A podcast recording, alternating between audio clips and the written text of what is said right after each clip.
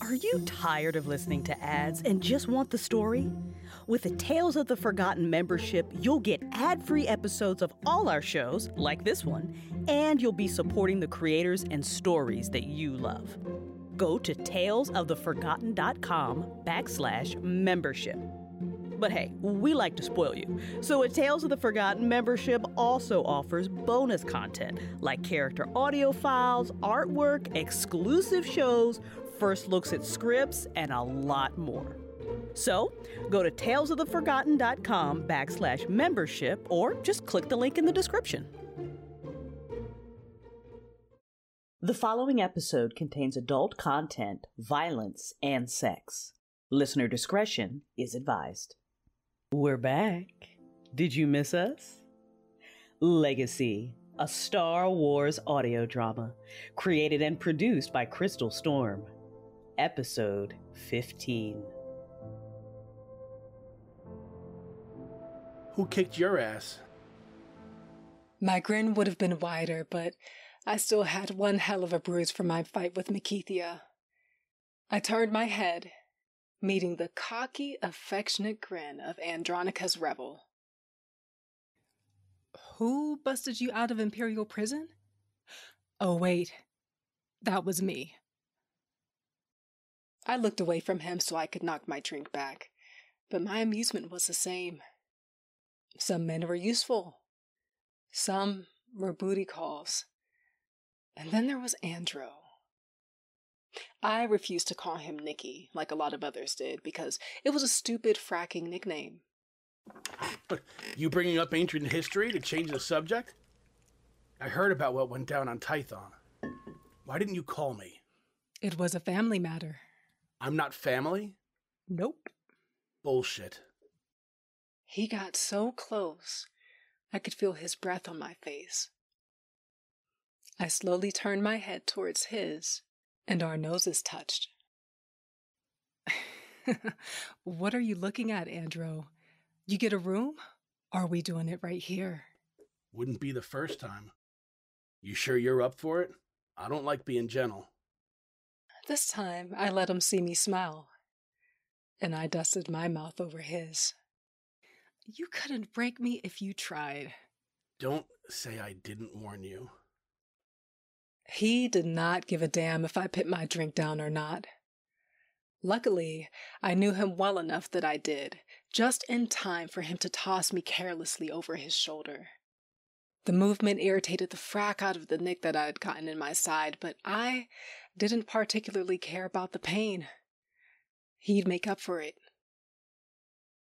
He kicked the door open to the room, and he used his heel to shut it with just as much force. He was a lot gentler about putting me down on the old squeaky mattress and a lot gentler in the seconds afterwards than he'd claimed he would be at the bar. I didn't even tease him about it. My mouth was busy elsewhere, under his, pushed against the strong skin of his neck, tasting the sweat and aftershave he only wore when he came to see me. When he had me naked, he swept those dark, intense pirate eyes over my injuries. Daily injections of kolto would clear it up fast, but my shoulder would always carry the scar from Makithia's blaster. And there were a few bruises here and there from my fight with that fracking bitch. His mouth drew in a tight line as he dusted one of his strong hands over one of the black and blue spots. Damn it, Ria. You should have called me. Why? I won. Not the point. He and I had this honesty thing going. What can I say? It was nice to be yourself with someone that wasn't your badass sister. That's why I touched his face with my good arm, drawing his gaze back to mine. I didn't want you in it in case we didn't win. He made a gruff noise in the back of his throat, and he took my mouth with a kind of passionate ferocity that never failed to make me drip. I twined my legs around his waist, pulling his weight into mine. But he caught himself, denying me the full pleasure of feeling all of him. Not gonna break, damn it. Shut up. We're doing this my way. Yeah, Well, can you start doing it then? he laughed. A rough, husky sound, and before I could bitch again, he punched right into me. A hard, jamming thrust that jerked my whole body. It would leave its own bruise tomorrow, and damn near made me come just from that. He did it again, and I did come.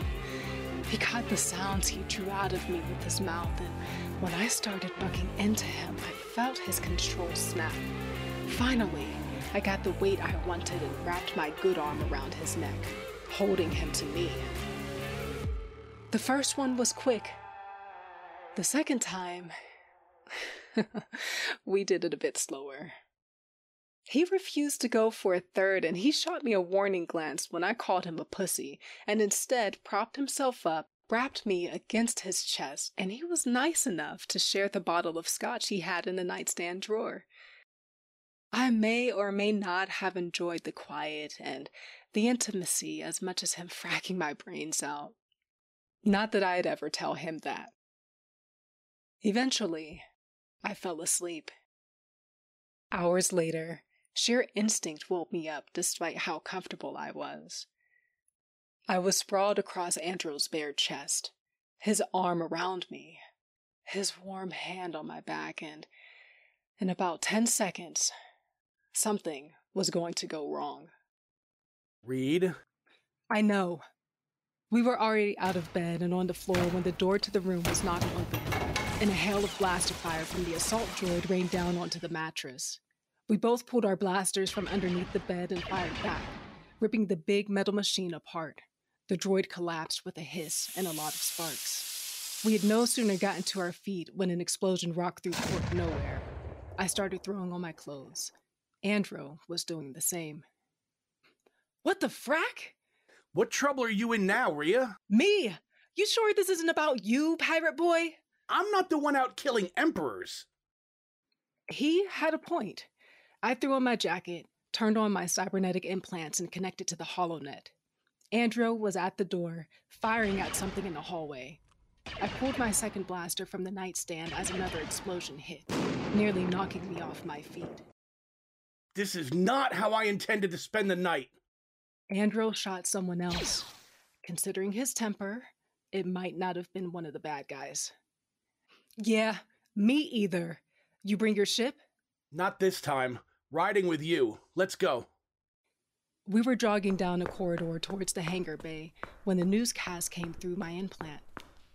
I ground to a halt. Andro bumped into my back. What's wrong? It wasn't the shock that was keeping me immobile, it was the implications of what I'd heard. The Citadel and the Jedi Temple are gone. They exploded. What? Had Zarin and Elijah been in the temple? Where had Laresa's kids been? And if we were getting attacked, then Laresa. We gotta move. You're the one that stopped. We raced through the spaceport. I had no idea who sent the droids that were inside killing everyone, and at the moment, I didn't care. I knew we needed to know, but I had to get to my sister first. I may or may not have loved Andro a little more when I got to the hangar door and realized that he had a data core from one of the droids we'd blasted apart on the way here in his hand. I'm flying. yeah, okay. Sarcasm dripped from my voice as we both raced to the cockpit. Who was the better pilot was an argument we had frequently. You need to call your crew and find your sister. You can't do that if you're flying. Fine but you better not get a scratch on her. I quickly changed course, halting in front of my holo terminal, and put in the call to the race's ship. Come on. Come on. Pick up.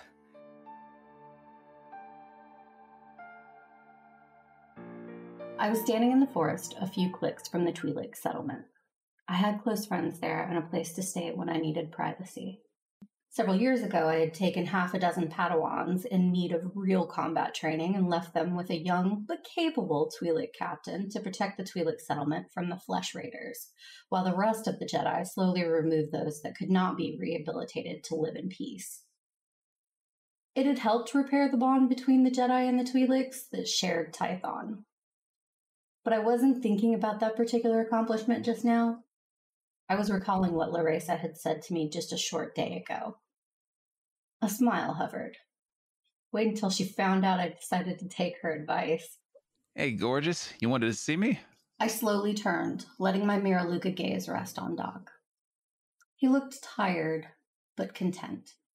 He'd spent the better part of the last 12 hours in Medbay, helping tend to the Jedi that had been hurt during the fight. He was one of the best combat doctors I'd ever had the honor of witnessing in action. He was playfully arrogant, had relentless ambition, and I silently hoped was still in love with me.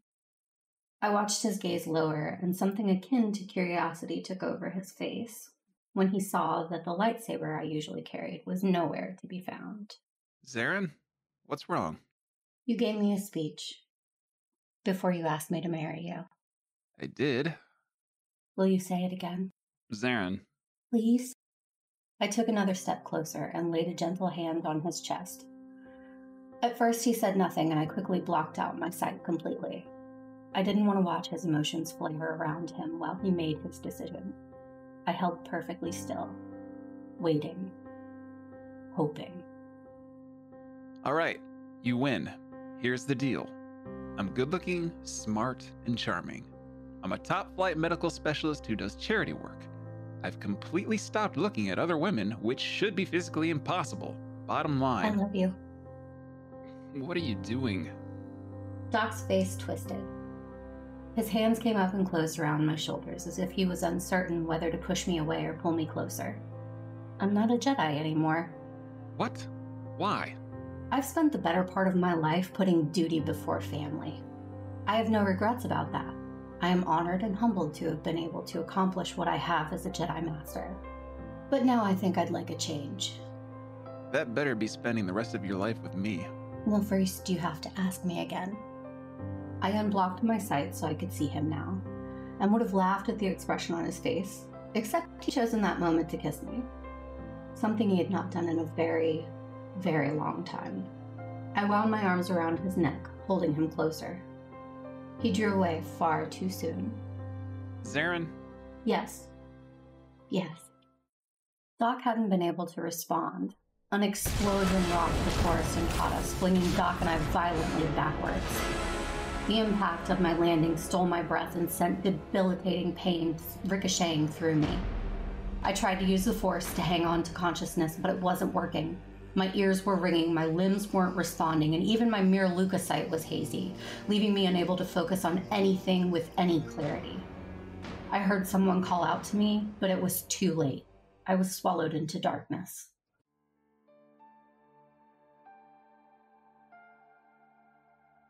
I propped a shoulder in the archway.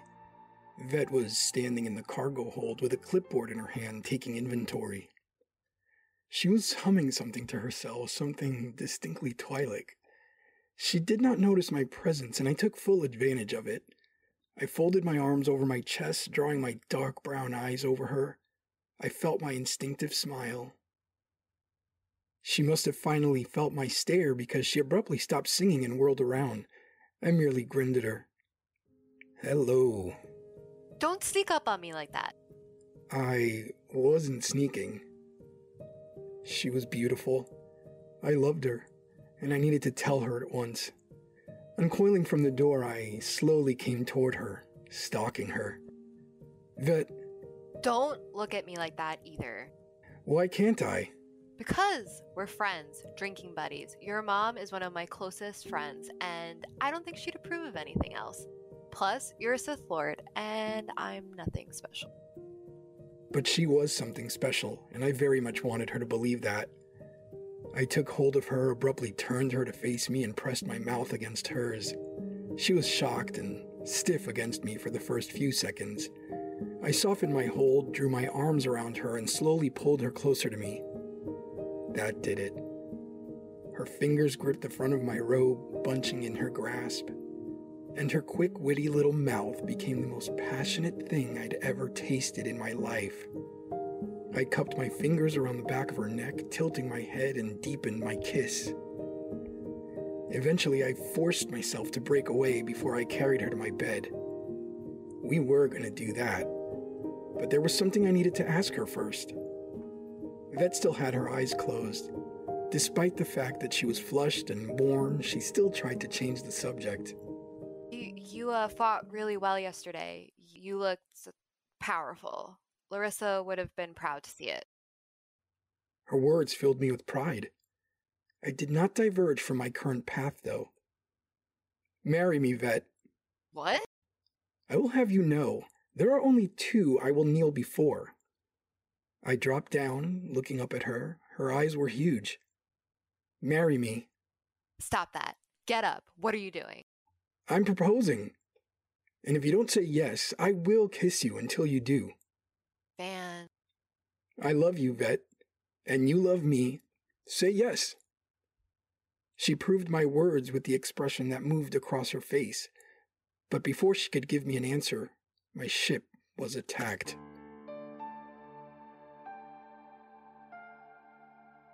Mako was standing in front of the bar. I was crowded behind her, her back against my chest. My arms resting on the edge of the bar on either side of her. She curled a hand around my arm, occasionally moving to the music that was playing. The place was loud tonight. They were partying like the Emperor was dead, because he was. That wasn't why we were there, though. Agent Isaac had information on Mako's parents. Before we left Tython, Aunt Zarin had told Mako to meet Isaac here. So before I stole my wife away on our well deserved honeymoon, we made the pit stop to Coruscant. Where did you want to go after this? Ugh, anywhere but Republic or Empire space. Let's go find an abandoned planet with a beach or something. Only if you promise to sunbathe in the nude. Deal. I love you. I love you too. Want to dance, Miss Daklan? I'd love to. I never even sensed it coming, and I should have. In retrospect, it was something I would never forgive myself for. I'd find out later that the sniper wasn't even targeting Mako. She was just in the way. They were after me. The blast from the rifle punched a hole right through Mako and slammed into me. The crowd screamed, and I would have too, but I was knocked flat on my back. Mako collapsed on top of me. She was limp, unmoving. I couldn't even move. A hot, burning pain rocked through my system, spreading like a wildfire through my lungs and across my chest. Mako! Mako! Nothing. There was panic, chaos all around us. I tried to reach for her, but I couldn't get my limbs to work, and consciousness was rapidly being taken from me. I tried to say her name again, to do fracking something, but the last thing I saw was a masked face standing over me. Then, nothing.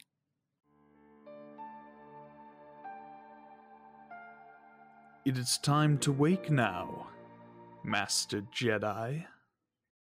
Slowly, my vision began to clear, and when it did, I could not contain my surprise. There was a Voss standing in front of me.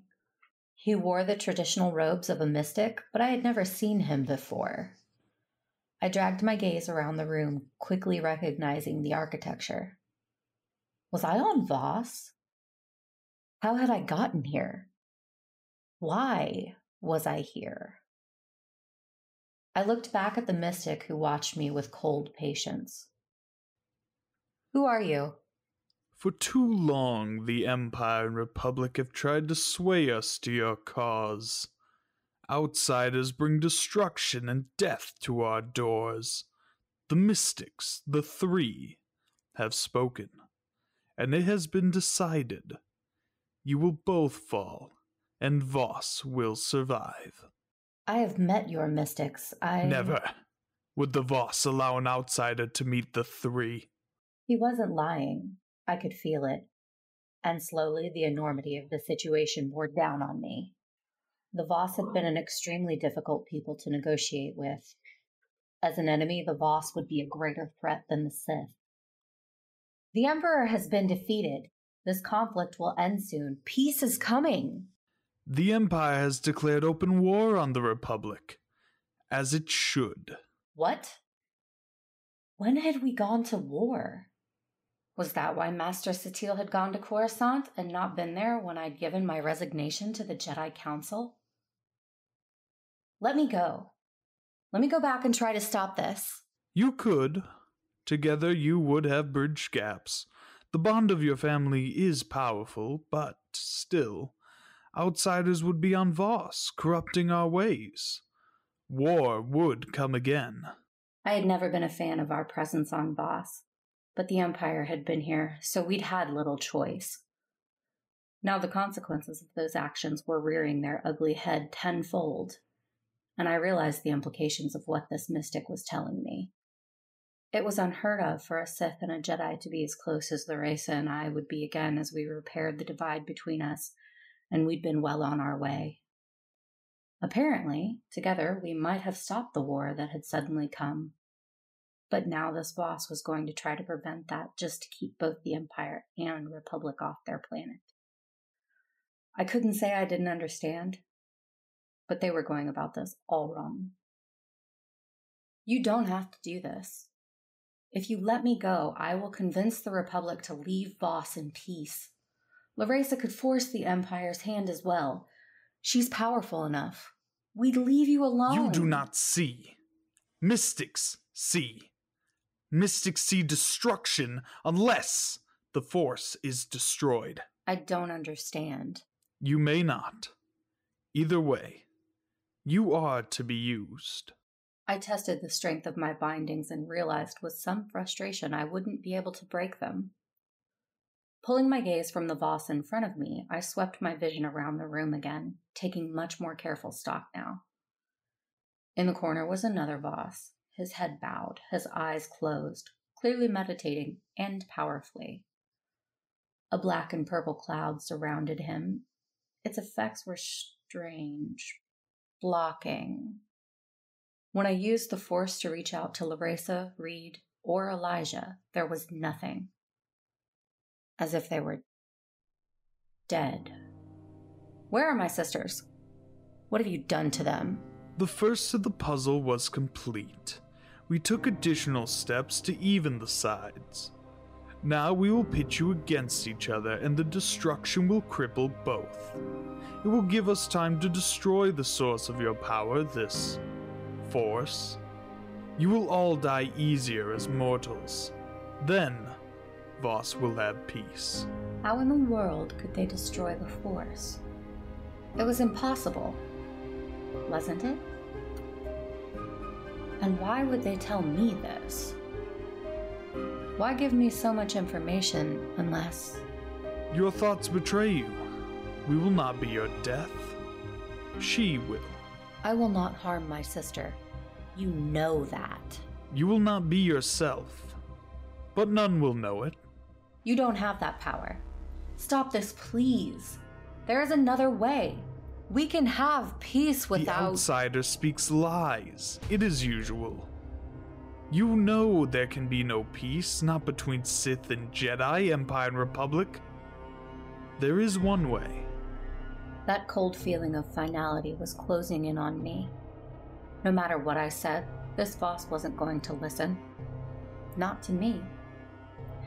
You cannot make me harm her. Your plan is for nothing. Outsiders do not know the extent of our power. We made sure of it. Now, Master Jedi, you will obey us. Never. My captor backed up a step. Two more Voss appeared on either side of me as if they had materialized from the shadows. Something dark flew from the fingertips of the Voss and slammed into my skull. It was impossible not to. I screamed. I paced in a thin line in the main hold of my ship. General Pierce was standing in front of the holo terminal trying to activate the locator beacons on my children's ships. Where are they, General Pierce? I couldn't feel them. I couldn't feel any of them, and there could only be one reason for that. But before Pierce could confirm or deny my fears, assassins appeared. I do not know how they got onto my ship or who they were working for, but they were everywhere. I felt the blade of a knife backstab me. Their mistake was that they missed my heart. My rage exploded, enveloping me in the raw power of the dark side, and I didn't bother controlling it. I wouldn't be able to recall the fight, not the details of it, only that I heard my crew shooting, heard them fighting around me, but that was a very faint backdrop to the screams as I dealt death to every single fool that tried to attack me. When the last one fell, the rush of adrenaline faded, and I collapsed to one knee. Jason was down. So was Pierce. I didn't know if they were dead or alive. I heard one of the assassins groan and jerked my gaze to his body. Sticking out my shaking hand, I used the force to yank him to me. I put my hand around his throat and squeezed. Who? Who? Jedi Master Daklan. My sister did not send you. Yes. Yes. Please. My rage became so great that without a second thought I crushed his windpipe with the strength of my hand alone. Zarin couldn't have. It was impossible. I collapsed.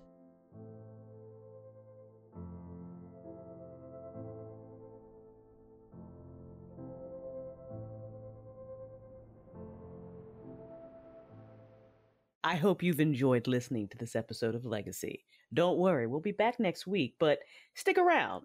There's a special announcement I want you to hear. Do you want to just start talking I'm and nervous. then I are you? Oh yeah. You just edit me out completely. Yeah. It's like you answering your own questions. Yeah. That'd Yeah. What do you think, Nick? Welcome to This Endorian Life, a Star Wars podcast. I am Stephen Rudd. I'm Nick Gunning. You're doing kind of a nerd voice. Is that on purpose or is that just is that just coming out naturally? I just need to know. We're talking Ewoks. We're going to be looking at Return of the Jedi, Caravan of Courage, The Battle for Endor, all 26 episodes of the 80s Ewoks animated series, and if we're really feeling ambitious, we might even cover some of the Marvel comics.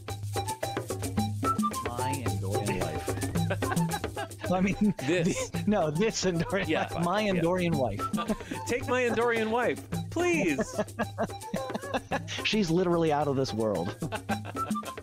This Endorian Life, a new Star Wars podcast from the Radio Meanwhile Network.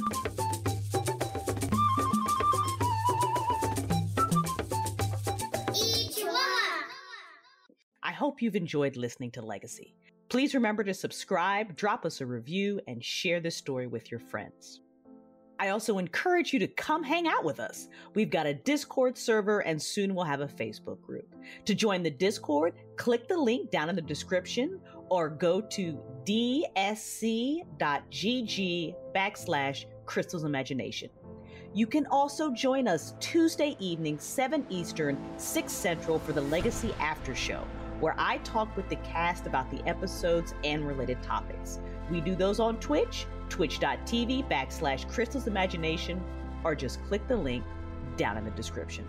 Episode 15 features voice performances by Tarrah, Rob Patrick, Bunbarian, Joe Moyer, Jake Reicher, Gwama Hairstonel, Alejandro Paz, Eliza Neil, Crystal Storm, Matthew Dawson, and James Hatton. Sound work done by Hannah Cardeilhac and Crystal Storm. To view the full cast list, get your PDF copy of Legacy, and learn more about Crystal's sci fi novels and other upcoming fiction podcasts, go to crystalsimagination.com. Legacy's theme song is composed by Daniel Ciurlizza, titled Star Wars Dark Side Themes Reimagined. Additional amazing music tracks contributed to this episode, so please read the description for full credits and links to each track. Legacy is a work of fan fiction created inside the Star Wars The Old Republic universe. It is written, directed, and produced by Crystal Storm. The Daklan family are original characters created by Crystal. A big thank you to BioWare, LucasArts, and Disney for providing such a rich world to create in. Brain fog, insomnia, moodiness, weight gain. Maybe you think they're just part of getting older, but MIDI Health understands that for women over 40, they can all connect to menopause. It's at the root of dozens of symptoms we experience, not just hot flashes. MIDI clinicians are menopause experts offering safe, effective, FDA approved solutions covered by insurance. 91% of MIDI patients get relief from symptoms within just two months. Book your virtual visit today at joinmidi.com.